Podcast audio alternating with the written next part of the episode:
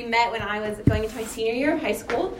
Um, so we were long distance at that time. John was already in Georgia. He grew up um, kind of in Virginia and then moved pretty young to Georgia. So we've been long distance, or we were long distance the whole time we knew each other. Um, and so for a long time we were just friends. I was in high school. I was like, what? Like nothing's really to happen.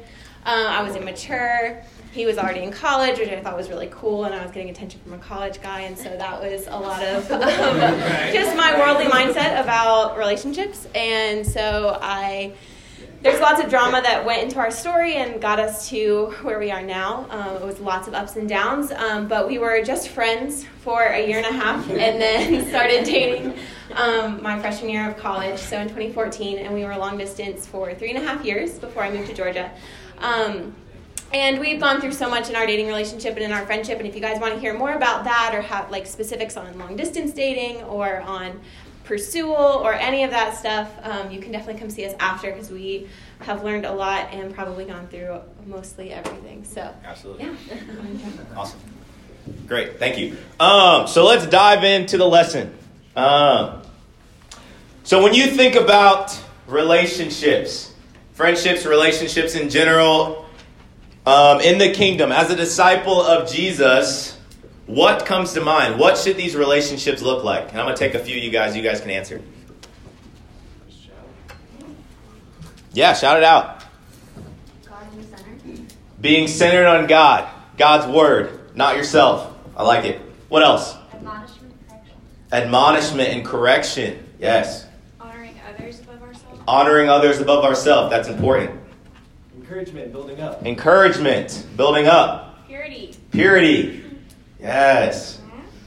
Any others? All right, cool. We're going to move on. So, yeah, I, I, think all of those are great. I think in, in terms of any relationship that you would have, whether it's with the sister, whether it's with the brother, as a disciple, we pursue being like Jesus in any aspect, having God's word at the core and really doing our best to be like Jesus. Some of the things that I put down, man, as a disciple, when I became a disciple, man, I realized my relationships needed to look different.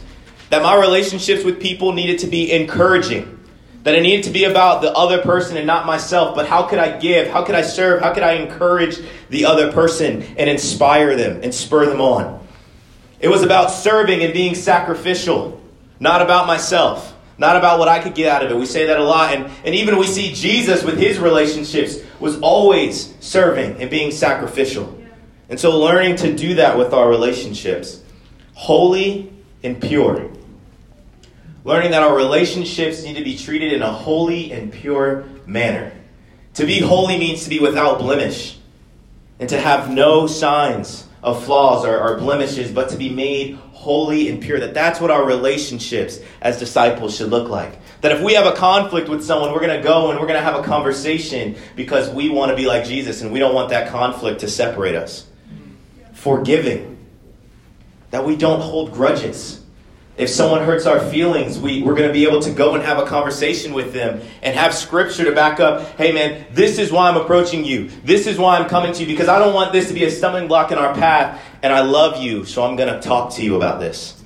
These are what our relationships in the kingdom of God and as disciples should look like. My next question is what is the goal? Or no, scroll too far. Sorry. What do you feel like dating relationships? And when I'm talking about dating, I'm talking about taking sisters on dates or being in a dating relationship one on one with somebody. What do you feel like that relationship should look like? Good communication. Caring more about the other person's relationship with God than your relationship each other. Ooh, wow. Caring more about the person's relationship with God and your relationship with God more than you care about that significant other. I think that's great. What else? Boundaries. Having boundaries. Yes. Oh, I thought I saw a hand. And you know, when I think about it, man, honestly, a lot of the things that we shared about the last question I asked also apply to a relationship that is in a steady dating relationship or taking people on dates. The same applies. That as a disciple, your relationships should look that way no matter what.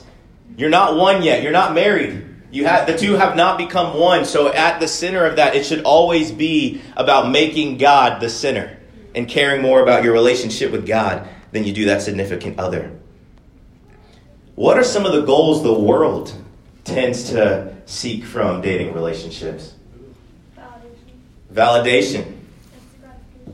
Instant gratification. Control. Control. Comfort. Comfort. Conquest. Conquest. You guys kind of like become each other's god. Ooh, you guys become each. You guys are so wrapped up in each other that you guys become each other's gods. You idolize each other. Aesthetic. Aesthetic. Some of the things that I put down is I was this selfish mindset of what I can get out of this. Man, I think about when I was in the world and I had relationships, man, it was always about John. It was always about me and what I could get out of relationships. I didn't care. I didn't care about the other person. I would say I did, I'd say I love them, but my actions didn't really prove that I loved them because it was always about me. Security. A lot of you guys said that. Putting your trust and your comfort in that relationship. And that is a huge thing that we see in the world. That people put so much trust that someone is their whole world. And if that relationship happens to end, that person's broken. They're done for. They feel like they can't go on in life. That is what it's like to have a relationship in the world. And I put some other things. That in the world, a dating relationship is about the hookup. Hey, how far can I get? How far can I push these boundaries? How far am I willing, is she willing to let me get? In a worldly relationship, it's about sex. If we're honest with each other, a lot of times in the world, it's about sex and my pleasure and what can I get from this relationship. That's just the way the world views relationships. The world in today's day and age is all about self and how I can get what I want. And like I mentioned, man, these were the kinds of things that I was led by when I was governed by the futility of my thinking and before I became a disciple. That this was my life. When I was in high school, these are what my relationships looked like. They were impure. It was all about me, focused on self, focused on instant gratification and the pleasure that I could get from a relationship. But then, by the grace of God, I came in touch with Jesus' word and the truth that Jesus brings from his word, and it changed me when I became a disciple. And that is a question a lot of us have to ask ourselves. Man, does my relationship with other disciples look different from when I was in the world? Or am I seeing a lot of the similar character traits that I had in my relationships with the world follow me into my relationships with brothers and sisters? And as we get a lot further on, we're going to talk about a lot of the things like emotional purity and how we should have emotional purity with our relationships with each other and what that looks like. We're going to talk about some boundaries and we're going to talk about some things practically to hopefully help set you guys up for success, but also to help you develop a conviction for why this is important in the first place. Turn in your Bibles, if you would, to Jeremiah 29.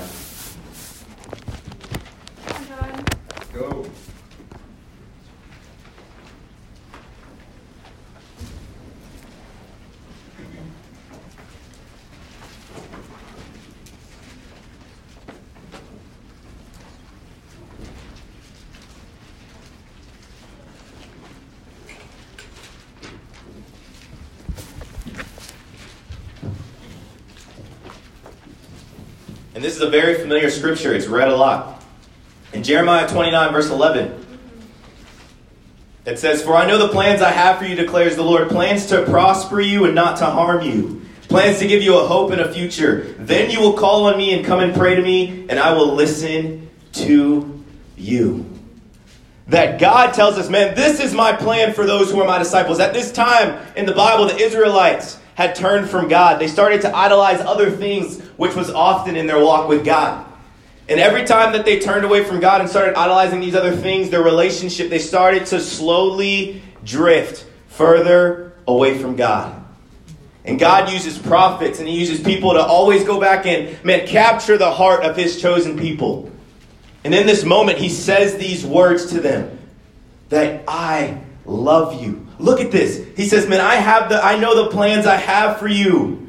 Plans to prosper you, not to harm you. That as God's people, man, God desires for life to be prosperous for us. Even now. Yes, this was written for his, the Israelite people, but we can use this to apply to us today. That God's plans for our life is awesome. That God wants your life to be awesome. That God wants your life to be prosperous and hopeful. Which makes me know, man, this also applies to our relationships. That if God told these people that He wants their life to be hopeful and prosperous, for one, that does not mean everything's going to go great for you. That does not mean you're never going to face trials. I just want to throw that out there because we know that a life as a disciple is not easy. But the way that God sets it up here is He says, hey, listen, Israel, come back to me. You have drifted and you need to come back to me, your God. I need to be your priority. I need to be your center again. And so we get to understand that, man, even in our relationships, God wants us to have a prosperous life. And He wants us to have a life that's hopeful. But we also must understand that if we want this life, we must be willing to do things according to His scriptures. That if we want a life that's hopeful and prosperous, even in our relationships, we must be willing to look at His Word and apply it to our lives, remembering that He loves us and that most of all, that He wants us to thrive spiritually. Even in our relationships with one another, He wants us to strive spiritually. And so when I hear this, man, it's, it's comforting to me. Because it's like, man, I can take the pressure off. Man, I can take the pressure off myself and, and, and feeling the insecurity that I need to be a certain way and be this certain thing to impress people and realize, man, I just got to be like God. I just got to stay, I just got to cling to God's word and be like Jesus and with my relationships choose to be that way as well, in the way that I think, in the way that I act, and it's going to work out. But we have to be willing to do our part. You know, when we speak about men and women friendships, because as we were thinking about this and how we are going to do our class, when we speak about men and women friendships, we cannot help but bring up dating. We cannot help but bring up the idea of going on dates. How many of you guys know what I'm talking about when I say going on dates? Raise your hand. A good amount of hands. You know, uh, Matt was sharing yesterday about being in the campus ministry in Athens, Georgia. And I love talking to older people because older people, during that time of being in the campus ministry, one of their best, one of their most fond memories of being in the ministry at that time is being able to go on dates. And, it, and, it's just awesome hearing them talk about it because I don't know about you guys, but I feel like it's a dying culture in our ministries. And I think we need to bring it back. I think we really need to go back to, man, being people who are not just focused on ourselves and, and who are consumed with the way the world thinks about dating and what dating is. But we need to go back to that heart of, man, it's bigger than me. It's bigger than the way that I view things and the way that I look at things. It's bigger than the fact that, man, I'm insecure about this. No, it's about the other person. And Jesus was always able to take it back to being about the other person. Spiritual dating in the kingdom of God is about building friendships and encouraging one another. That's what it's about. And if your heart is in a place where you don't understand, man, how could it be about encouraging someone? Man, I, I feel like if I, ha- if I want to take someone on a date, doesn't that mean I have to be interested in them? No. Not at all. You're, you're missing the point. Yeah. You're missing the point completely. It's about others. Turn over, if you're in your Bibles, to Romans chapter 12.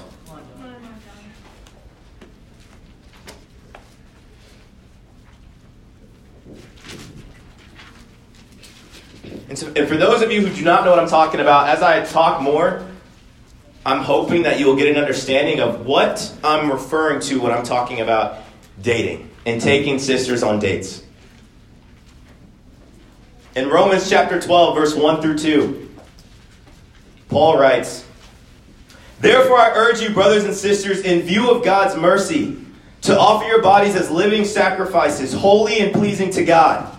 This is your true and proper worship. Do not conform to the patterns of this world, but be transformed by the renewing of your mind then you will be able to test and approve that God, what God's will is, his good, pleasing, perfect will. And so we get this idea that Jesus or that Paul is telling his disciples, man, do not conform to the way that the world thinks. That you have been made new, that as a disciple, you're called to live a new life. That you are freed. And you are freed because of Jesus. And when we think about spiritual dating, it isn't based off of attraction. It isn't based off of being romantically interested or into someone. That's the way that the world thinks. When you think about, man, how does the world perceive dating? Man, people only go on dates with people that they're attracted to. Or they only go on dates with people that they're hoping that they can get the hookup with. Or, man, I want to get to this stage. I want to get to this base. That's what dating in the world looks like. But as disciples, that is not the heart. Why? Because this scripture speaks volume. That we as disciples are called to be radically different. We're called to think different. We're called to act different. And in our dating relationships with brothers and sisters, that is supposed to look different as well. We are called to be different. You know, in a dating relationship, like I said, you don't have to be romantically interested in someone. You don't have to be attracted to someone to take them on a date, to encourage them, to let them know that they're loved and that they're cared for. And you know, I want, I want to share something with the brothers in here. Guys, we need to take a pride in wanting to really take care of our sisters and protect them. Yeah. We really do need to take pride in that. Because remember what you were like before you were a disciple. And I don't know about you guys, but the way that I talked to girls was not in a righteous way. The way that I looked at women was not in a righteous way. And our sisters fight so hard to be righteous, and they fight so hard to be pure. But there are guys, because we know our sisters are beautiful and we know they're awesome. And there are guys in the world who desire to give them attention. There are guys in the world who will desire to tell them that they're pretty and, and, and to try and make moves on them. And I'm not saying that this is an excuse for them, but if they're not being seen as important and valued by brothers in the church, then what do we expect? Yeah. If brothers in the church aren't taking the time to be intentional and to show them that they're worthy and beautiful, and a guy in the world is, man, that's hard. And that's shame on us. Right. We need to have a healthy pride for really wanting to protect our sisters and to encourage them and to show them, man, you are more important than me. That I love you and I care for you so much. And I'm going to I'm going to spend time making you feel loved. And I'm going to spend time to nurture this friendship and to give to this friendship. Why? Because I know that this is what Jesus would do. Man, we look at Jesus, his, his interactions with people all throughout the scriptures, in particular, his interaction with the Samaritan woman. Man, Jesus was a man who was intentional. And he had a way of making people feel loved, even with a, a, a 10 minute interaction with them. Man, we've got to really fight, brothers, to make the sisters feel loved in this way. And even as we talk about building friendships and this idea of, of going on dates, man, I don't know about you guys, but it's a mutual encouragement for me. Man, I've gone on dates where I've taken sisters and, and I can tell that they've had a good time because they've told me, but I've also had a good time myself. That I've been like, man, this was an awesome date. We had a lot of fun. Man, I got to know so much about this sister that I didn't know before. Man, she's amazing. She's, she's awesome. And we're missing out on that opportunity. We really are. You know, I think a lot of what we like to do in today's day and age is we like to be weasels. and, uh, you know, Matt Weber talked about it. He, he put up that picture of, of him here at Ridgecrest being a weasel. And I have fond memories as well of being a weasel and going on some weasel dates with Delaney. And it didn't make her feel special. It really didn't. And that's what we need to realize, man. Man, we gotta be willing to grow in our. I think it's a character issue, honestly. I'm gonna call you out. I think it's a character issue that we don't want to put in. We're too lazy. That we don't want to put in the time. That we don't want to put in the effort that it takes to really sit down and plan an awesome, amazing date. That we'd rather just text a sister and say, "Hey, you want to just kind of get coffee?" And I can kind of like hear about your life, and you can kind of hear about my life, and it's just gonna be you and I, and I'm gonna stare into your eyes, and it's just gonna be great. That, that that's what we do. That's how we do it. And we need to be more intentional. We need to be more intentional. Make the sisters feel cared for. And I'm not going to get in all the details about, man, how to like go about like the technicality of how to ask and how far in advance to ask a sister on a date and all those things. You can come up to me afterwards and talk. But make them feel special. Make them feel cherished. Make them feel like the beautiful daughter of God that they are. In 1 Timothy 5, 2, 1 through 2, at the end of 1, it says, Treat younger men as brothers, older women as mothers, and younger women as sisters with absolute purity. Man, we like to trot on that line of, man, what, what's, what's purity? And what's absolute purity? Because it says, with absolute purity. Yeah, it does. And this goes both ways. I think, sisters, we got to be mindful of the brothers as well and, and, and their purity. And, brothers, we got to be mindful of the sisters and treating them with absolute purity. That we need to look at our relationships and really strive to say, you know what? Am I being above reproach in this relationship? Yeah. Because at the same time, and God, te- Jesus tells us that the world will know that we are His disciples by the way we love and treat one another. And if we have a desire to change the world and be an example to the world, then we got to be mindful of our relationships with each other and how the world may view our relationships with each other. We got to be willing to be above reproach. You know, we got to treat these relationships the way you would have someone treat your mother or your sister or your father or your brother. Man, and I and I know having and one sister and growing up with a family of four boys that we all cherish and love our sister. And we are very protective of our sister. And that that's what our relationships, our friendships with the sisters in the ministry need to look like as well. And sisters, likewise for you and your relationships with the brothers, that you cherish them, that you view them as an older or younger brother, and that you use discretion with that relationship. In John 13, verse 34, I really love this passage. You know, Jesus was always a man that spoke powerfully, but he was also a man that just, I feel like, turned the world upside down. Every, every time he would speak in a parable, man, he left people so like perplexed and confused. Man, when he speaks, oftentimes, man, I remember Jesus speaks in, in John 6, and it's such a hard teaching that people are like, man, this is such a hard teaching. Who can accept this? And that they walk away from Jesus. Man, that's just how radical Jesus was. And then he gives us this command in verse 34 A new command I give you love one another as I have loved you. So you must love one another. By this, everyone will know that you are my disciples if you love one another. You know, when I read this passage, I love the verbiage that Jesus uses. This one another is referring to the fellowship of believers. He is talking to his disciples and he's saying, Man, you will be identified. That people will look at you and know that there is something special, that there is something different about you by the way that you love one another. And this one another that I'm referring to is your brothers and sisters and your relationships with them. People will tell if you are my true disciples or not.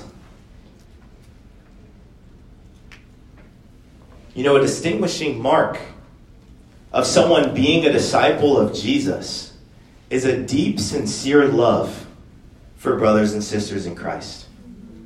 That that is how people will be able to realize, man, we are Jesus' disciples, is by a deep, sincere love for our brothers and sisters. You know, when you think about the world that we live in, there are so many things in our world today that we identify ourselves by that separate us and that segregate us. You think about skin color. Man, skin color has long been a thing that people have identified, oh, me, that people have been identified by, and that has separated and caused so much hurt and dissension in relationships. We think about socioeconomic status, that how much money people own is such a thing that can really separate and segregate people.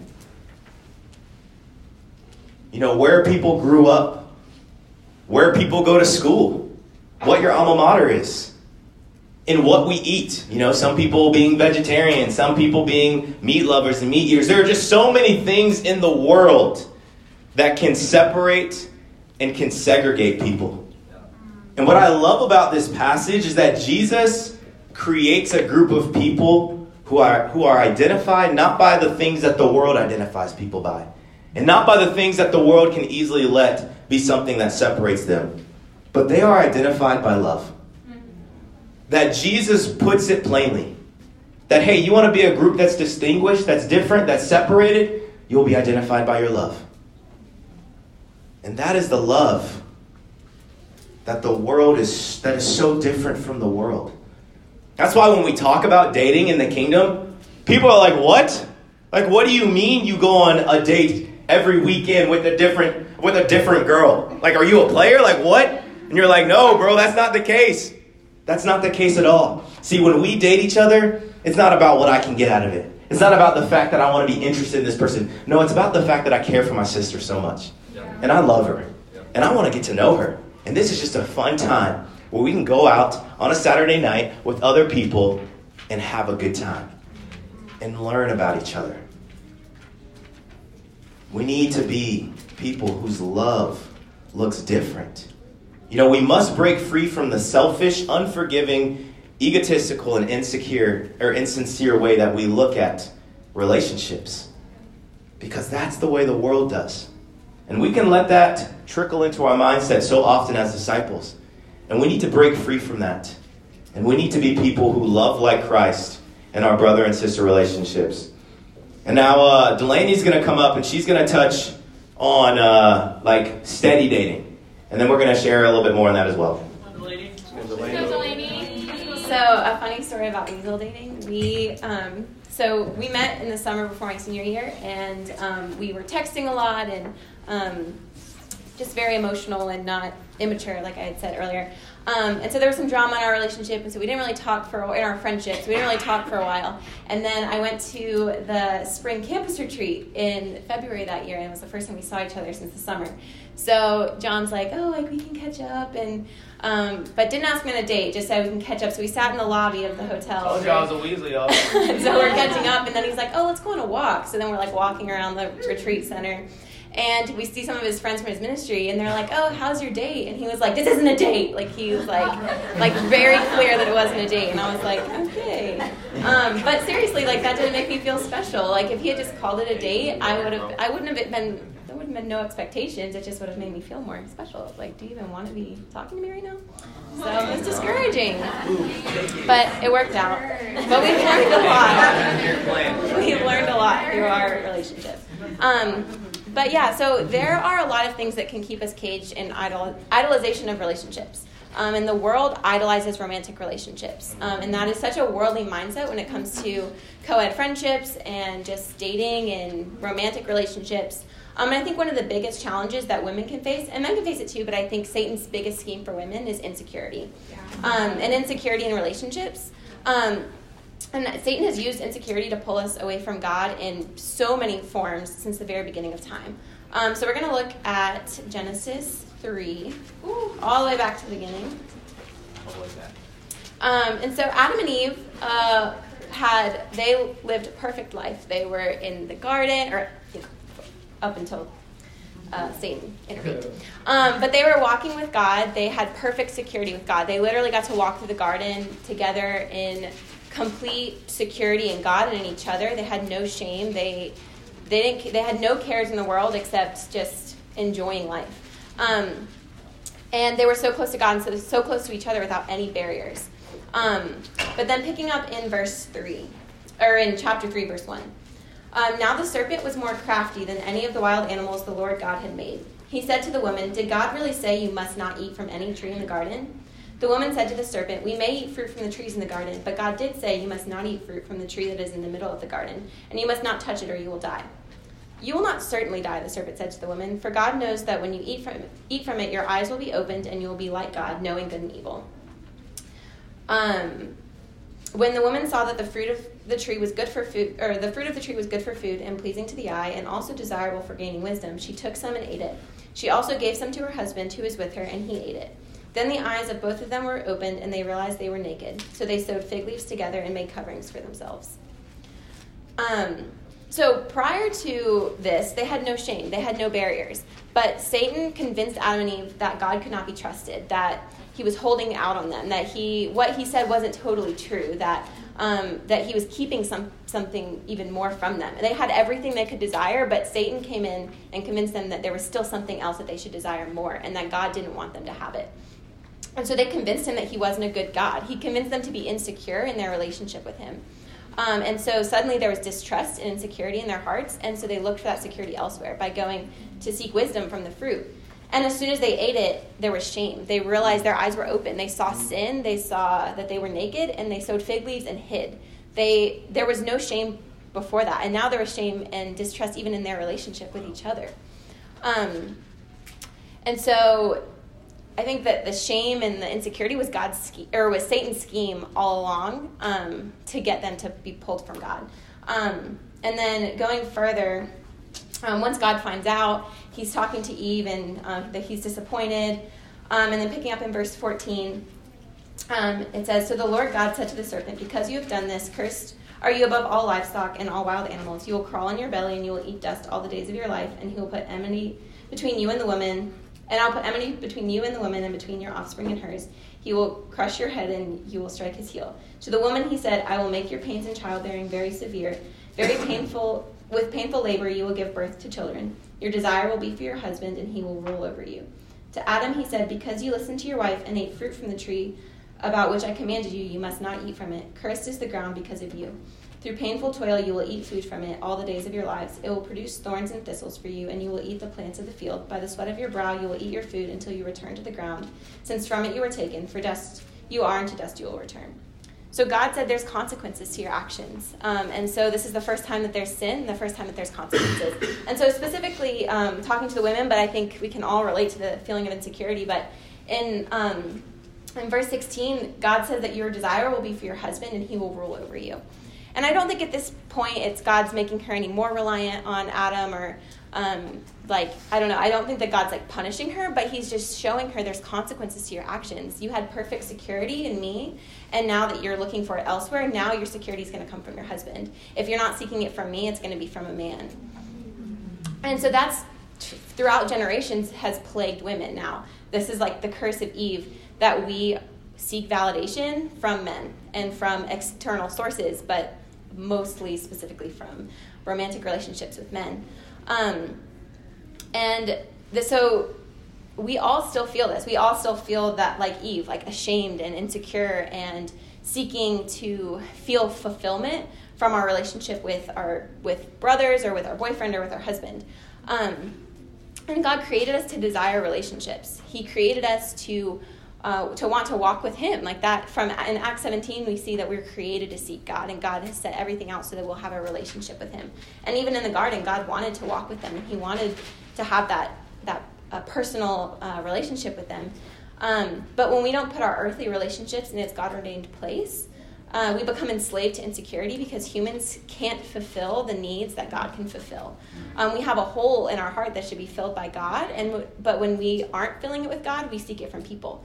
Um, and that's just not realistic and it's unfair to expect that from relationships and so that's when relationships start to become worldly and there's distrust and there's miscommunication and there's sin and there's compromising on convictions because we want to feel needed and we want to feel validated and secure and worthy and that's a a trap and ensnarement that the world has. And I feel so sad when I look at worldly relationships because they don't have the security in knowing that God is the one that's ultimately going to fulfill them and that they don't have to look for that in each other. And that's why there's, in the world, in our culture, it's like we constantly feel like we're distrustful and that there's going to always be someone else that we have to be worried about that this person's going to like more than us or that we have to give ourselves fully physically because that's the only way we're going to be loved and we have to do that if we want to keep them and we just hold on so tightly to things because we're insecure about losing that security that god gives us freely we don't even have to do anything to earn that but we just have to believe that and when we don't believe that then we have this just trap of worldly relationships um, in John 10 10, it says, Jesus tells us, The thief comes only to kill, steal, kill, and destroy. I have come so that you may have life and have it to the full. And I truly believe that God wants us to have fun and exciting and fulfilled lives. Like that is God's plan for us. We looked at um, the scripture in Jeremiah that God wants us to be to live prosperously and hopefully and and that doesn't mean that we're going to have easy lives, but God wants us to have hope and wants us to have a, a full life. Um, and dating can be so much fun and glorifying to God. And dating is something that I think, obviously, it wasn't in the Bible, and so it's hard, but I, to to translate it now. But I think that this is something God wants for us if we're using it to glorify Him. Um, but that doesn't mean that Satan isn't lurking, still trying to destroy our relationships with God. And he plants these questions of security and self worth. Um, do I really deserve to be loved? Am I capable of loving this person in the way that they deserve to be loved? Um, and it goes on, and those questions just that, that Satan just keeps putting in our mind make us hold on tighter and tighter to these worldly things um, to feel to feel close, and we hold on to impurity, and we hold on to distrust, and we hold on to um, just all these things that we feel like we have to understand or we have to do um, to win the approval of the other person. Um, and when we aren't going to God with these things and we aren't finding solace in our relationship with Him before anything else, we just seek to be loved and to, to feel fulfilled. Um, and our brothers, even the most spiritual ones in our ministries, are still human and can never meet our needs in the way that God can. Um, and if we're depending them, on them too, we'll constantly be plagued by the worldly thinking. Um, and men and women think so differently. That is not a surprise. Um, and that could be a whole other lesson on communication and expectations and all of those things. And there's so many things with dating that we we were like, how do we narrow this down? Um, and I brought some books there under my jacket over here that have really helped us to, in our dating relationship to um, get past those barriers of um, security and um, miscommunication. Um, but basically, expecting our boyfriends or our guy friends, if we're not in dating relationships, um, to think like we do and to know how to love us um, in the way that we want to be loved um, without like just inherently is unfair. That's an unfair expectation, and that's not realistic. And only God can love us in the way that we need to be loved. Um, does that mean that they can't learn to love us and encourage us in a way that a spiritual man can? No, I, they can.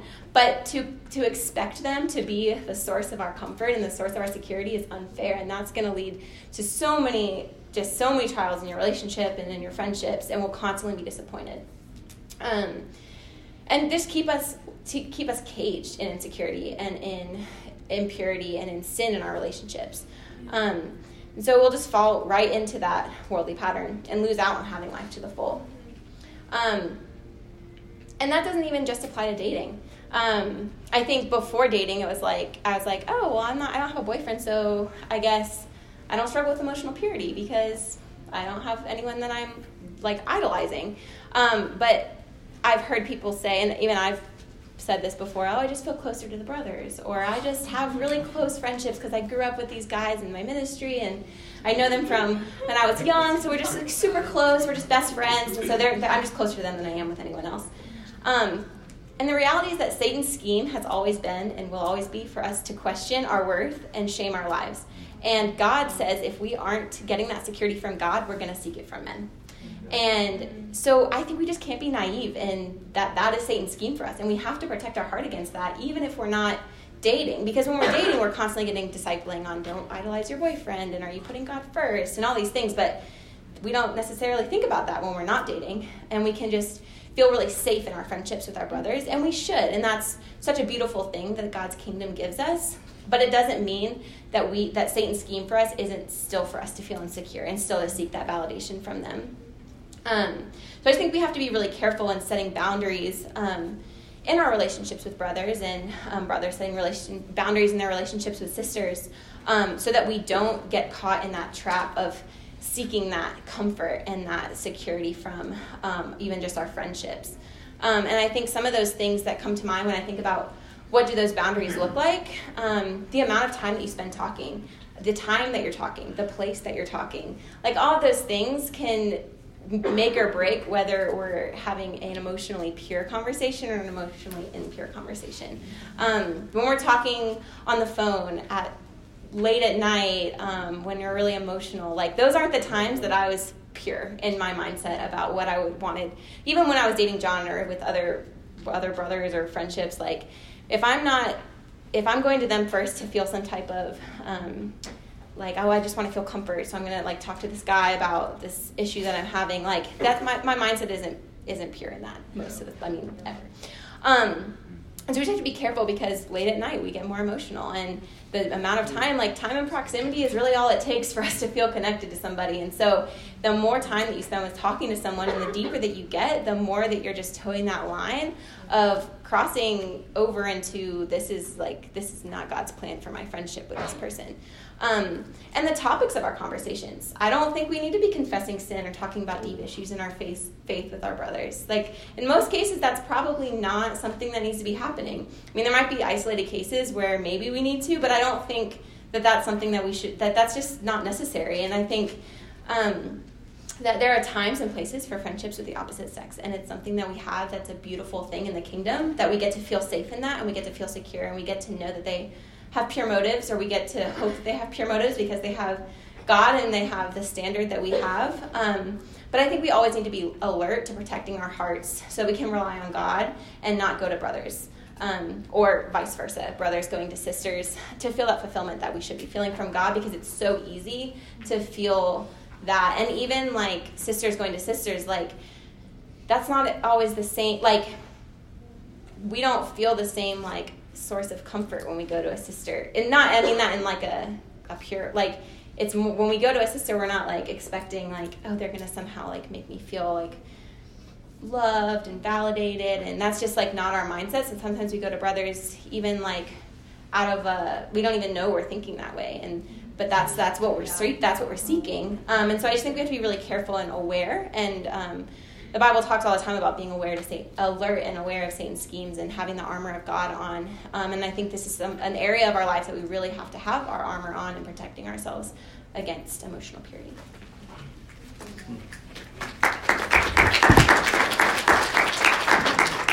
Amen. And I think it's dangerous because as men, we thrive on feeling needed.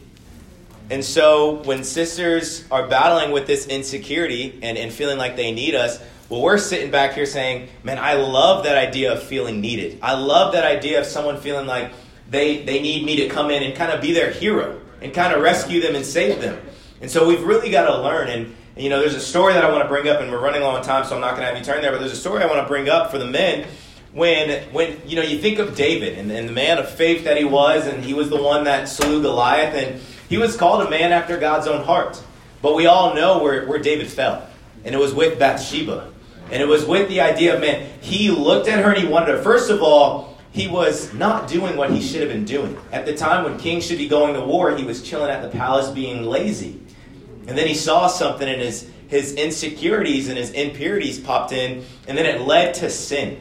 And so I think as men, man, we've got to be mindful as well about, man, we've got to be deliberate not only about cherishing our relationships with the sisters, but we've also got to be deliberate about being adventure, being on this adventure that God has placed us in, being in the kingdom of God. And that there are people, we need to be mindful of the fact that, man, there's a mission out there that we need to be engaged in. And that oftentimes when we're not focused on the things that God desires for us to be focused on, that's when we get really weak. And that's when our sinful nature wants to really take take way and take control. And so we've really got to be mindful of that. We've got to be disciples who are engaged with God and His Word. You know, uh, I think about my relationship with Delaney when I when we were dating, and one thing that I really loved is that, yeah, although the distance was tough, I loved that because it helped us to keep our focus on God.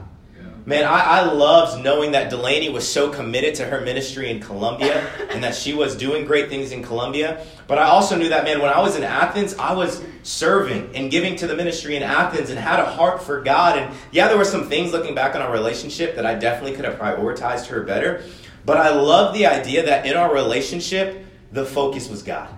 The focus was Jesus. The focus was, man, how is Delaney doing spiritually? And how am I doing spiritually? Not, okay, like, yeah, she's pretty, and yeah, we have these great conversations, and yeah, she makes me feel like really good. But no, it was centered around, man, are we glorifying God together?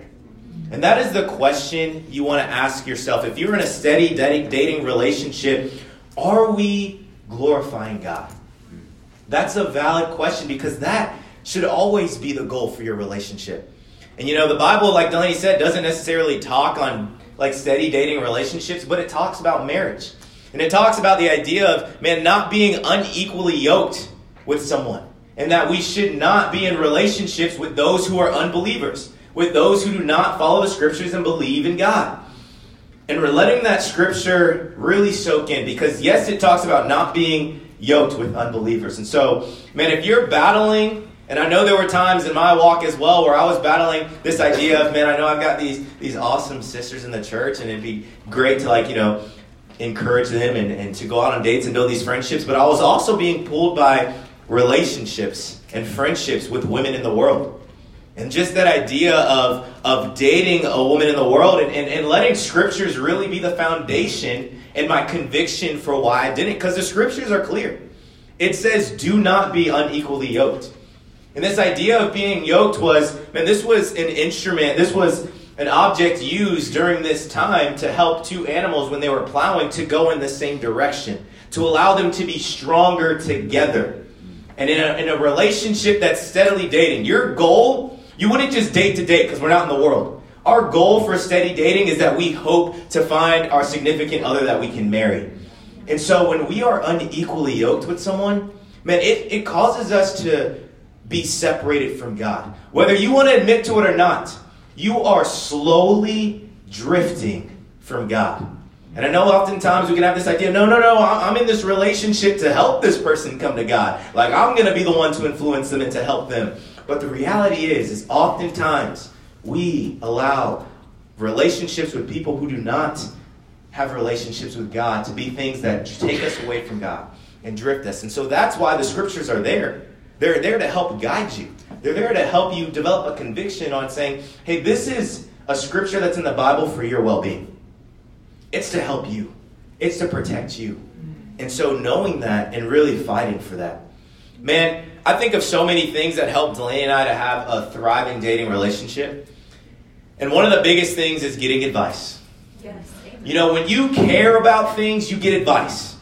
I can think about, man, when I wanted to be a great athlete, when I wanted to be the best football player I could be, I got so much advice. I spent so much time talking to my coaches. I spent so much time looking up videos online to see how I could be better. Man, I was so devoted to really getting advice and seeking it. Man, if you genuinely care about your relationship, if you really care about your dating relationship, being committed, steadily dating, you need to be getting advice. And it doesn't need to be from your necessarily your peers and your friends. I think that that at times that has its place, but you need to be seeking advice from wise counsel. From people who've been there, done that. From people who've been able to say, "Yeah, we've made mistakes and we've learned." Because that's what we need. And when you care about it, and there were times when I would get discipled. We would go and we'd have, and I felt like I was always getting punched in the face. I felt like Delaney was an angel, and anytime we got discipled about our relationship, I was taking uppercuts and jabs all day. But it helped me to grow and to mature and to be the man that I needed to be to glorify God and to allow our relationship to glorify God. And so if you're in here and, and you're in a steady relationship and you don't have anyone that you can go to that it has wise counsel to get advice from, my first thing would be that should be your priority. It's finding a couple that you can really connect with and grow and really just be vulnerable with because they want to help you. There are people out there that want to help you and want to give you good advice.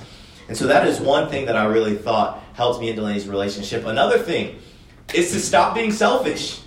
You know, in our relationship, it was so easy for me to be selfish and to really think that, man, I need to treat Delaney like I would treat a guy.